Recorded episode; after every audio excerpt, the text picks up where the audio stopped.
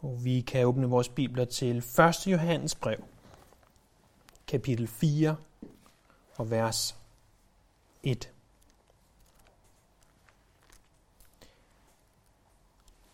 Og det var de selv samme ord, jeg sagde sidste søndag, og det er ikke en fejl. Øh, det er ganske bevidst. Her står der, mine kære, tro ikke en hver ånd, men prøv om ånderne er af Gud.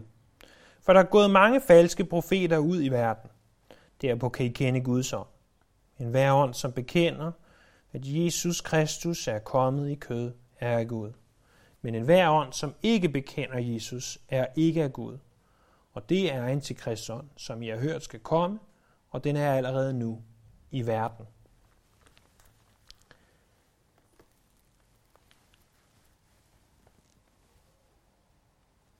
Vi så sidste gang, at ikke enhver ånd, som eksisterer, er af Gud.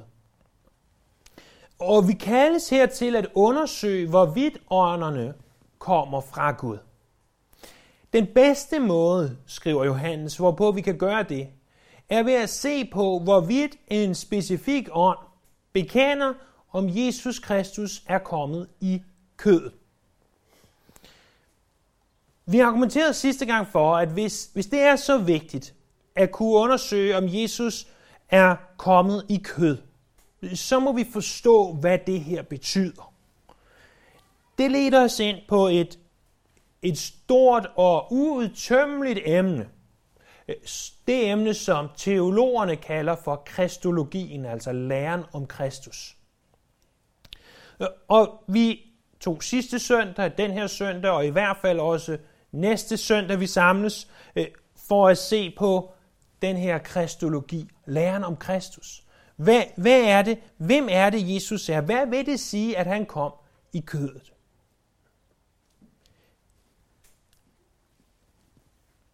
Her til morgen læste jeg en ganske kort lille beretning fra Lukas evangeliet, kapitel 10. I behøver ikke slå op, men lyt blot fra 10.38 af Lukas. Mens de var på vandring, kom Jesus engang ind i en landsby, og en kvinde ved navn Martha tog imod. Hun havde en søster, som hed Maria. Hun satte sig ved Herrens fødder og lyttede til hans ord. Men Martha var travlt optaget af at sørge for ham. Hun kom hen og sagde, Herre, er du ligeglad med, at min søster lader mig være alene om at sørge for dig? Sig dog til hende, hun skal hjælpe mig. Men Herren svarede hende, Martha, Martha, du gør dig bekymringer og er urolig for mange ting. Men ét er fornøden, og Maria har valgt den gode del. Den skal ikke tages fra hende. Maria satte sig den dag ned ved Jesu fødder. Og, og så på ham, lyttede til ham og lærte af ham. Og det er egentlig mit ønske for den her meget grundige udlægning af de tre første vers af 1. Johannes brev, kapitel 4. Vi kunne næsten fristes til at kalde det en, en miniserie i en større serie, nemlig den større serie 1. Johannes brev, miniserien om kristologien, hvor vi sætter os ved Jesu fødder og ser på, hvem er han? Hvad vil det sige, at han kom i kød? Sidste gang vi var samlet, så vi på, at Jesus Kristus er Gud. Og, og vi argumenterede for det således. Øh, og det er selvfølgelig kun i hovedtrækkene det her. Vi så blandt andet i det gamle testamente, at han kaldes for almægtig Gud. Det så vi i Esajas kapitel 9, vers 5 og 6. Vi ser også igennem skriften, at han har guddommelige karaktertræk. For eksempel, at han er evig, og at han ikke forandrer sig. Ting, som kun hører Gud til. Vi så også, at han gør guddommelige gerninger. Blandt andet så vi, at han skabte, at han tilgiver synder, og at han opstod fra de døde. Vi ser så også, at det nye testamente omtaler ham som Gud. Blandt andet i Johannes kapitel 1, vers 1, i Johannes kapitel 20, vers 28 og i Titus kapitel 2, vers 13. Og endelig så så vi, at fordi at Jesus er Gud, så er det, at vi har mulighed for at for det første kende Gud, fordi Gud selv har gjort sig kendt for os. At for det andet at blive frelst, fordi Jesus han var ikke et almindeligt menneske, men han var et menneske. Men han var ikke et almindeligt menneske, han var samtidig Gud, for ellers kunne han ikke have betalt for dine og mine synder. Og for det tredje har vi muligheden for at give ham tilbedelse, fordi han fortjener tilbedelse, fordi han er Gud.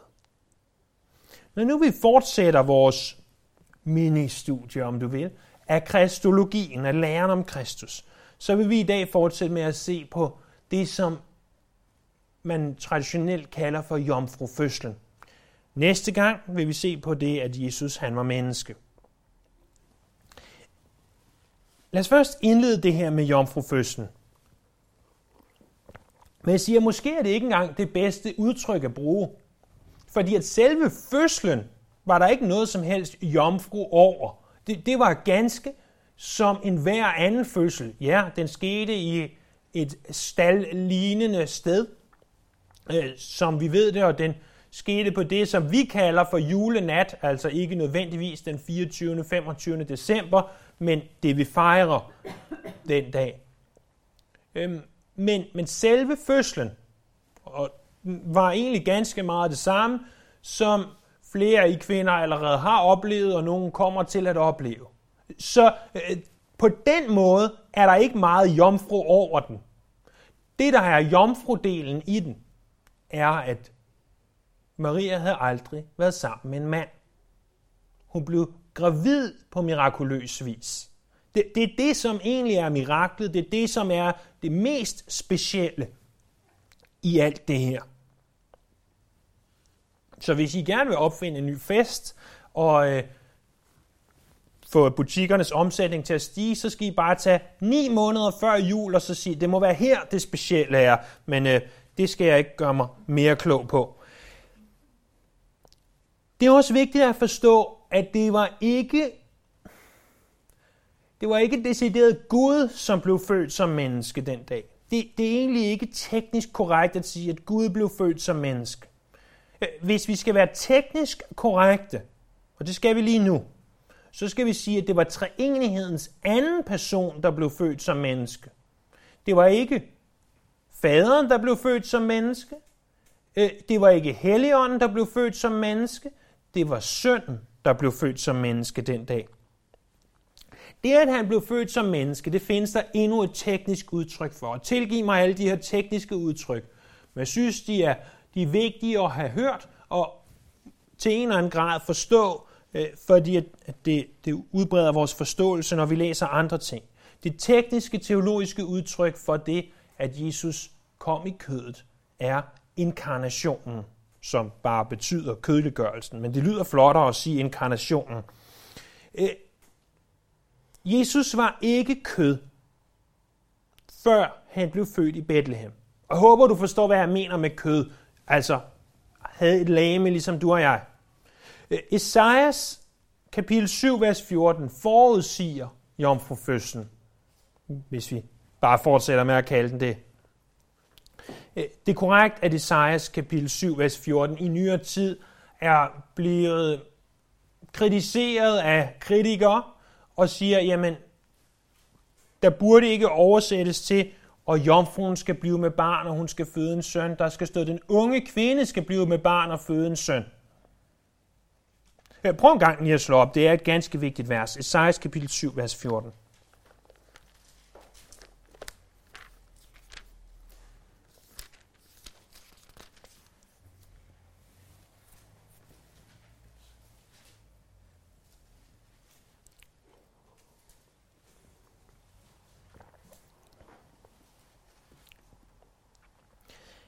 Men Herren vil give jer et tegn. Den unge kvinde skal blive med barn og føde en søn, og hun skal give ham navnet Emmanuel. Så når man valgte at oversætte den her oversættelse, vi fleste af os sidder med, så har man altså valgt at oversætte det med den unge kvinde. Og det er isoleret set også korrekt. Det, det er det, ordet kan betyde.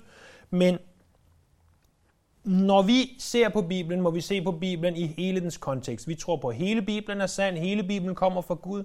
Og når Matthæus han bruger det her vers som et bevis på, at Jesus er født af en jomfru, så gengiver han det altså i den græske oversættelse som jomfru. og jeg tror helt klart på, at det Gud mener i kapitel 7, vers 14 er, at se, jomfruen skal blive med barn. Det er korrekt, det også kan oversættes den unge kvinde, men det er ikke det, der er, er tanken. Så allerede fra det gamle testamente var det forudsagt, at der skulle ske noget specielt, når Immanuel, som betyder Gud med os, skulle fødes. Og, og her der kommer, kommer noget vildt, fordi da inkarnationen, altså det at træenighedens anden person blev kød, øh, da det skete, den dag, lad os bare kalde det julenat, for nemhedens forståelses skyld. Jeg håber, du ved, hvad jeg mener med det. Ikke den 24. 25. december nødvendigvis. Det kan ingen vide. Men den nat eller dag, hvor Jesus blev født. På det tidspunkt, han blev født. I det, han kom i kød.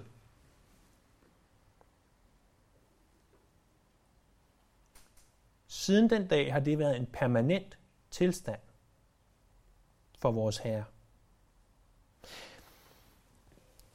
Det begyndte med hans fødsel, og det fortsætter helt ind i evigheden. Ganske vist nu ikke med et lame som vores, men nu med et opstandelseslame. Således at han blev født med et lame fuldstændig som dit og mit, men blev ved opstandelsen givet et opstandelseslame, og det har han stadig i himlen. Vi ser blandt andet, at Stefanus ser ham stående øh, som Jesus. Vi ser Johannes i åbenbaringsbogen, se ham gå rundt, og øh, er blandt andet to af de indtryk, vi gives øh, om, hvordan Jesus han er nu. Men stadigvæk i det her kødelige læme, der står også, at opstandelseslæmet havde kød og knogler. At han var ikke et spøgelse, han var ikke en ånd. Han havde stadigvæk de her ting, men det var et opstandelseslæme med alt, hvad det nu måtte betyde og ikke måtte betyde. Så inkarnationen, altså kødeliggørelsen, det er treenighedens anden person er kommet i kød, det er evigt. Men selve den her fødsel, som vi kalder jomfrufødslen, da Maria føder Jesus, det er en isoleret begivenhed, der skete på et tidspunkt i verdenshistorien. Og det er egentlig den, vi fokuserer ind på nu.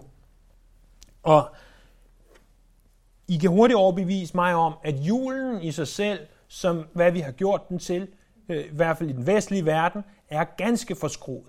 Øh, og det selvom det er ganske hyggeligt, og sterinlys, og juletræer, og gaver, og god mad, og alle de andre ting, som jeg selv deltager i øh, med glæde det meste af det. Men bare det faktum, at vi som land tager næsten en 12. del af vores år, altså næsten en hel måned, til at se frem imod, at Jesus blev født.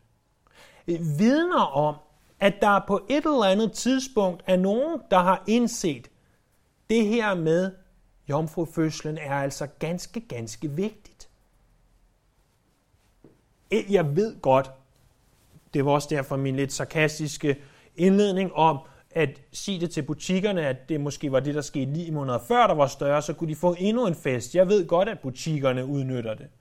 Øh, jeg ved godt, at det er langt fra alle og alt, der tænker på Jesus. Men i stedet for, som, som nogen gør, at fordømme julen, og det her må der være jul i juli, øh, så, så, lad os, så lad os bruge den mulighed og sige, hvis verden giver os en måned om året, hvor vi kan få lov til at tale om Jesus, og om det, at ordet blev kød og tog bolig blandt os, så lad os da udnytte situationen på bedst mulige måde. Men på grund af, at det er så vigtigt, så lad os nu i de næste øh, i den næste tid lige rette øh, fokus imod den her jomfrufødsel, i det vi fortsætter vores studie af, at Jesus er kommet i kød. Så som sagt, det er altså ikke, det er ikke selve fødslen, selvom det er det, vi fejrer ved julen, der er det allermest specielle. Det er, måske er der ikke noget romantisk over en fødsel, det ved jeg ikke, det kommer nok an på, hvad side man ser det fra, men øhm, det er nok det, vi bedst kan sætte os ind i. Vi kan bedst sætte os ind i den vidunderlige beretning om, at Maria og Josef, de kommer til Bethlehem, og der ikke er plads til dem, og de må finde et andet sted at være, og, og vi kan stille vores krybespil op, og, og så videre. Men, men det mest specielle var den måde, hvorpå Maria blev gravid. Vi skal se på, på to afsnit fra det nye testamente, først i Matthæus kapitel 1.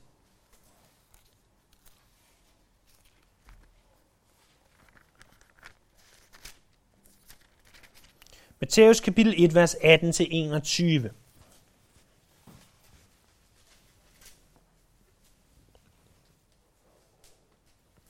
Med Jesu Kristi fødsel gik det sådan til. Hans mor Maria var forlovet med Josef. Men før de havde været sammen, viste det sig, at hun var blevet med barn ved Helligånd. Så vi bliver nu introduceret til, hvordan Jesu Kristi fødsel gik til. Vi har Maria, den her relativt unge kvinde. Øh, nogen spekulerer i, at hun var så ung som 14, 15, måske 16 år. Og hun var forlovet med en mand, der hed Josef.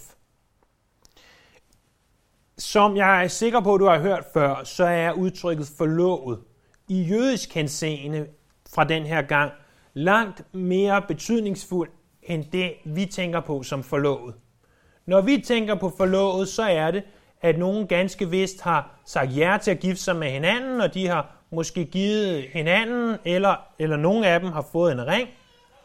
Og, øhm, og det er også godt nok, men hvis nu er det en af dem fortryder, så kan de stadigvæk gå hen og give ringen tilbage.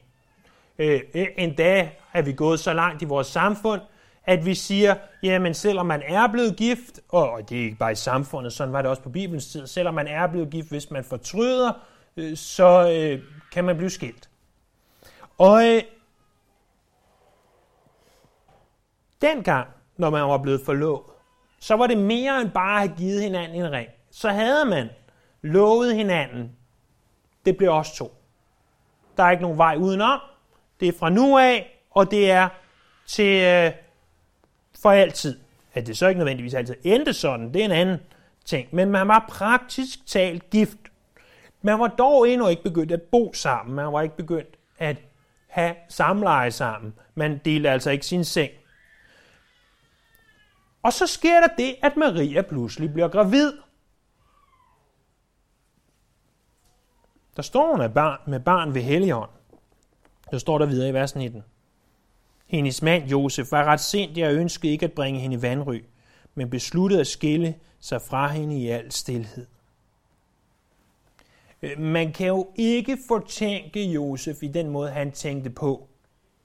Øh, hvis nu det var dig, og, øhm, og du var manden, og, og du pludselig så, at din forlovede, uanset hvad det måtte betyde, kom og sagde, jeg er gravid, det er med helligånd. Der er ikke der er ikke nogen af os, tror jeg, der vil tro på det. Vi vil tænke, at den er god med dig. Ved du hvad, vi, det var det. det. Det gider jeg ikke leve med resten af livet. Det må du selv om. Det vil være den naturlige måde for hver af os at tænke på. Men så sker der det her i vers 20.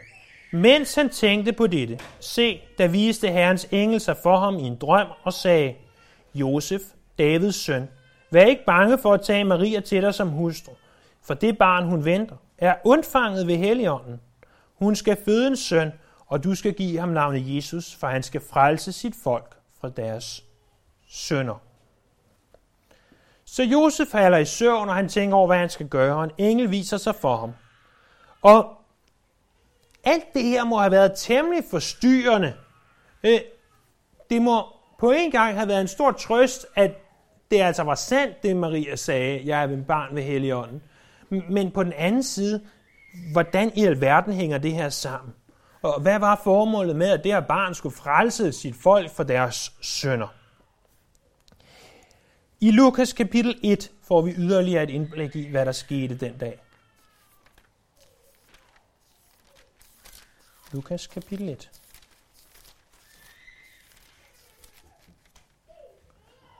Lukas kapitel 1 og vers 34.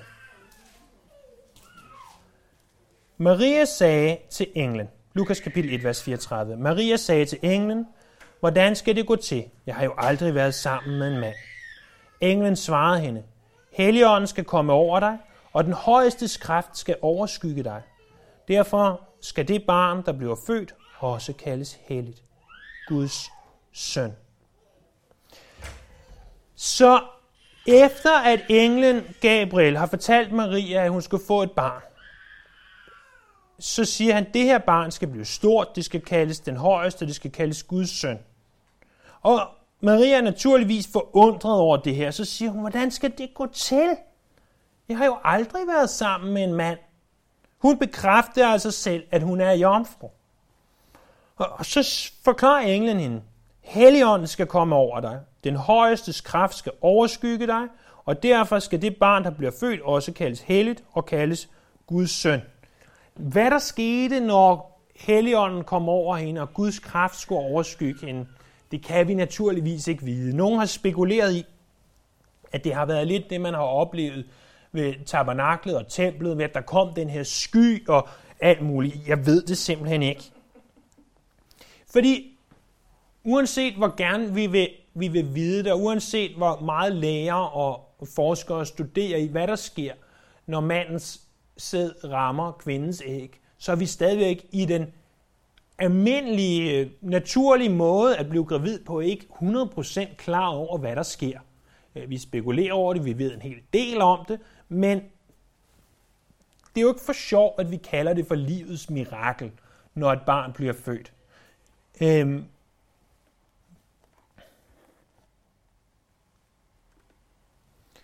Endnu mindre ved vi, hvad der skete den dag, da Gabriel kom til Maria.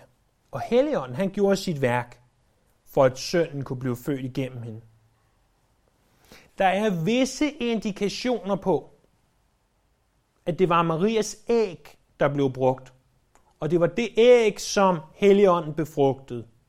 Det kunne også være, at Helligånden simpelthen satte øh, et foster treenighedens anden person ind i hendes mave, og så var det det. Vi, vi ved det simpelthen ikke. Vi, vi må sige, der taler om et mirakel, om noget, vi er nødt til at acceptere ved tro, så vi ikke kan forstå os ud af. Som vi ikke bare kan sige, det hænger sådan og sådan sådan sammen. Hvis vi sagde det, så ville der ikke længere være tale om et mirakel. Jeg har et par andre vers, der er vigtige i, i sammenhæng omkring jomfrufødslen.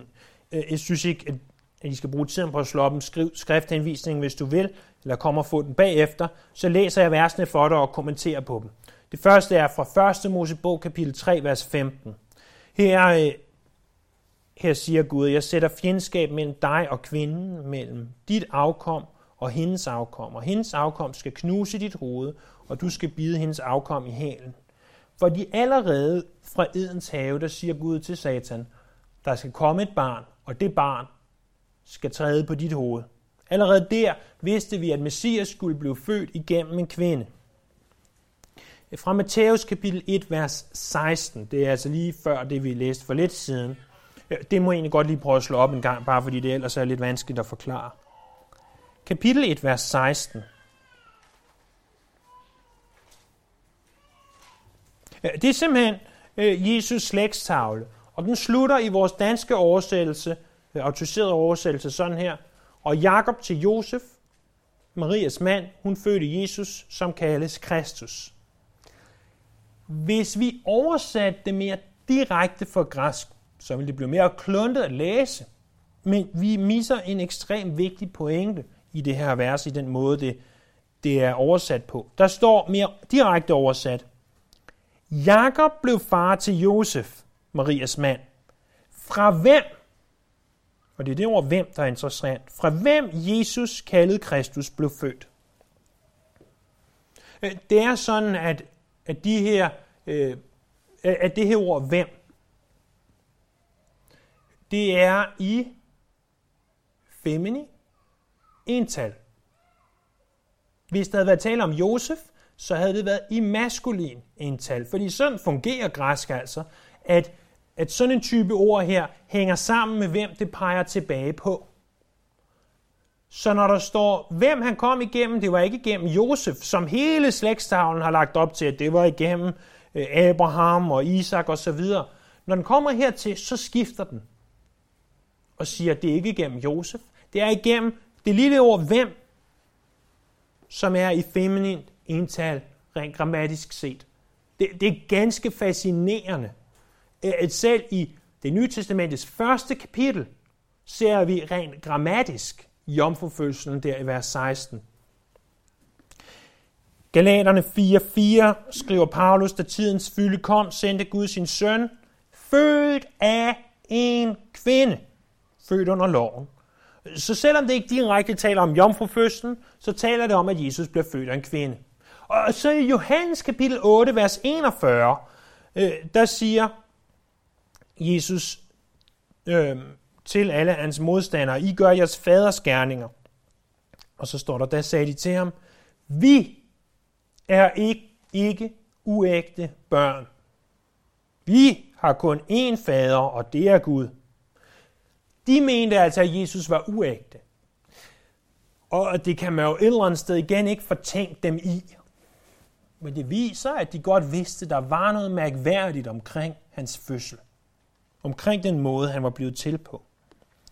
Vi ser også i kirkefædrene taler om det her. Den apostolske trosbekendelse indeholder øh, blandt andet følgende sætning. Vi tror på Jesus Kristus, hans enborgne søn, vor Herre, som er undfanget ved Helligånden, født af Jomfru Maria.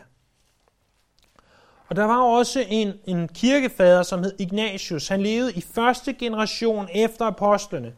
Han var biskop i Antiochia i Syrien, og han skrev temmelig mange skrifter, der er overleveret til os.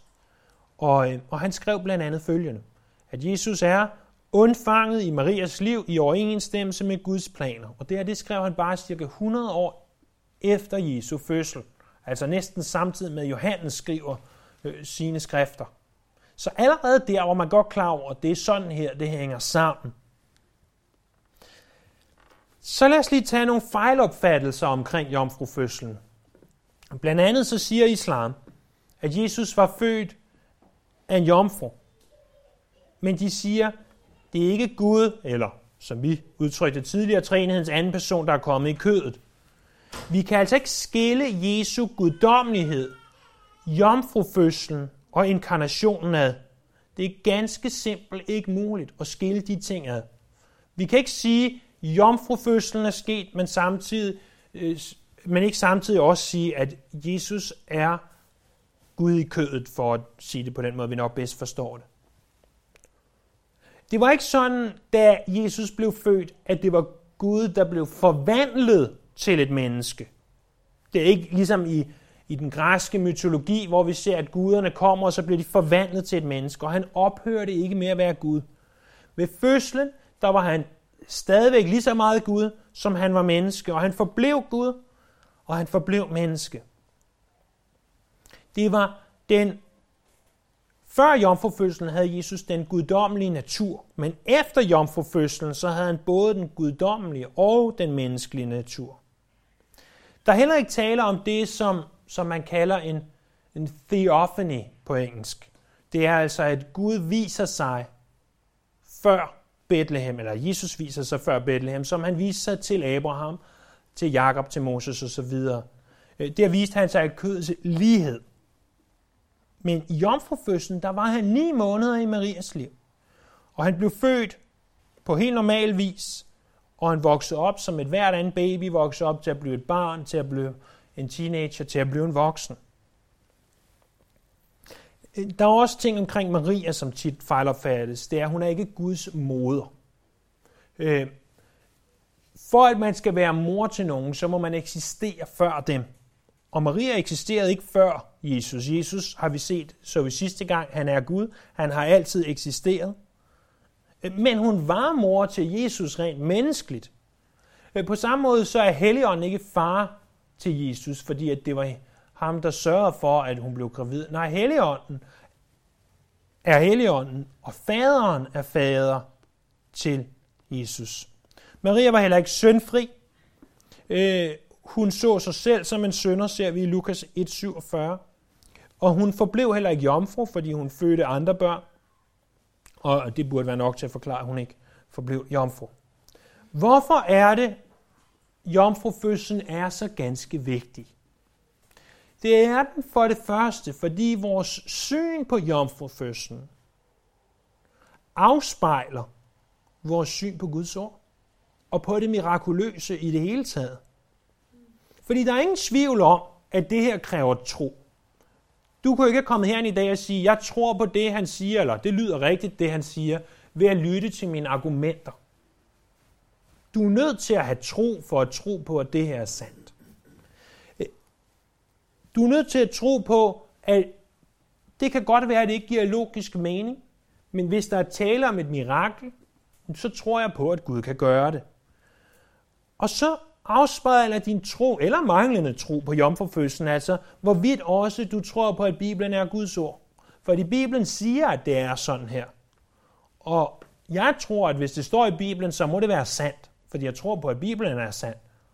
Og fordi jeg ønsker at tage Bibelen seriøst. Så mit syn på jomfrufødslen afspejler altså, om jeg tror på, på Bibelen som Guds ord. Samtidig så afspejler det også, om jeg tror på, at Gud kan gøre mirakler. For det var det, han gjorde den dag, da Maria pludselig fandt sig selv værende gravid ved Helligånden. Og jeg tror bestemt på, at Gud kan gøre mirakler. For det andet så er jomfrufødslen vigtig, fordi det var nu engang den måde, at treenighedens anden person, som vi kalder Jesus, som hed Jesus, han kom i kødet. Derfor er det vigtigt, bare fordi det var den måde. Jesus var nødt til at være syndfri, som er noget af det, vi skal se meget mere på næste gang. Og øh, der er blevet spekuleret i, hvorvidt han kunne have haft både en jordisk far og en jordisk mor og stadigvæk være syndfri. Det er ikke sikkert, han kunne. Men på den anden side kunne man også sige, jamen, hvis han, Gud kunne skabe Adam og Eva, hvorfor skulle det så ikke kunne lade sig gøre? Og så kommer vi ud i nogle nyttesløse spekulationer. Fordi det var nu engang ved at han blev født som et lille barn, at Gud havde forudbestemt, at det skulle ske. Så alene det faktum, at det skete sådan, gør, at det er vigtigt. For det tredje, så tænk over, hvor specielt det her egentlig er. Jeg, jeg tror, at midt i, i al julemaden, julepynten og alle de andre ting, når vi normalt tænker over det her, der glemmer vi måske, hvor vildt det egentlig er det her. At treenighedens anden person, lad os bare sige Gud, for nemheds skyld, var i Marias liv var i hendes mave i ni måneder.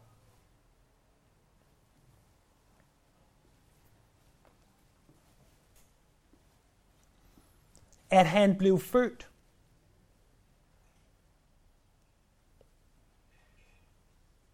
som et hvert andet barn bliver født. Og undskyld mig, men jeg, jeg synes, det er nødvendigt at sige det næste var indsmurt i alt det, som et almindeligt barn er indsmurt i. At må vi gå ud fra, havde en navlestreng, som alle andre børn har det, der var knyttet til Maria. Og at han skreg op. Der var ikke en fødestue, men en stald. Og at, at han skulle passes på at de skulle tage sig af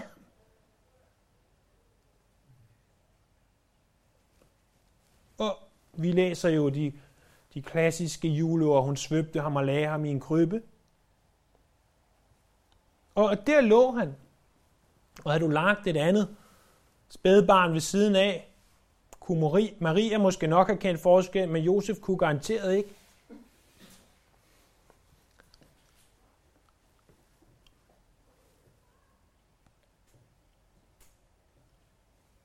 Og alligevel havde du lagt to børn ved siden af hinanden, og du og jeg ikke kunne have set forskellen, så var der en kæmpe mæssig forskel. Ja, det var måske begge to børn. Og den ene havde måske hår, og den anden havde måske ikke. Og den ene havde måske lukket øjne, og den anden havde måske åbne øjne, men det er ikke der i forskellen ligger. Forskellen ligger i, at det barn, der lå der, var Gud.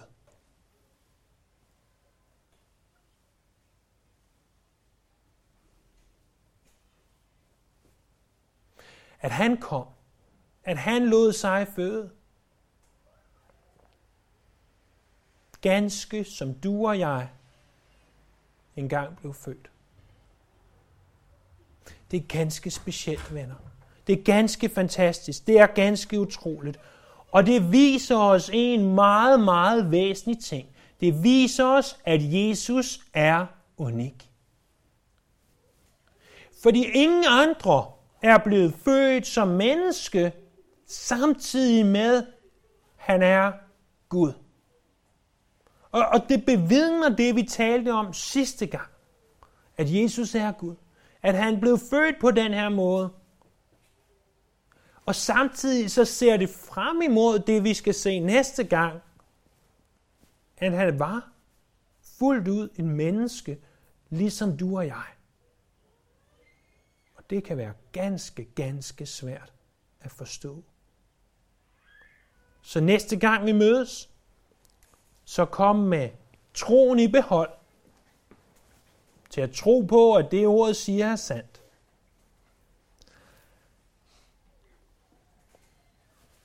Men indtil vi ses igen, så spekuler over, hvor vildt det er, som man synger i den her øh, ene julesang, at når hun kyssede hans ansigt, så kyssede hun Gud selv.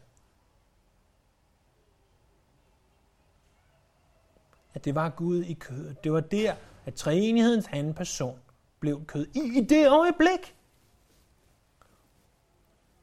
Og altså forstår vi ud fra det nye testamente, forblev kød, og mand i senere i et opstandelseslame. Så med de ord er vi altså nået et skridt videre i vores miniserie af det her, som vi kalder kristologien. Vi har set, at Jesus er Gud. Vi har set, at han blev født ved, at hans jordiske mor blev gravid på den mest specielle måde, nemlig ved Helligånden. Og det var Gud, der blev født. Eller snarere treenighedens anden person. Den, lad os bare kalde det, julenat. Lad os bede sammen.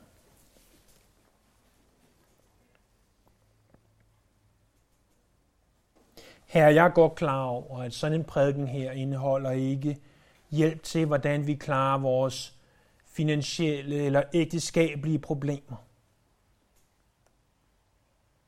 Jeg går klar over, at, at det her, det er, øh, det er teologi. Det er læren om Gud. Det er læren om dig, Jesus.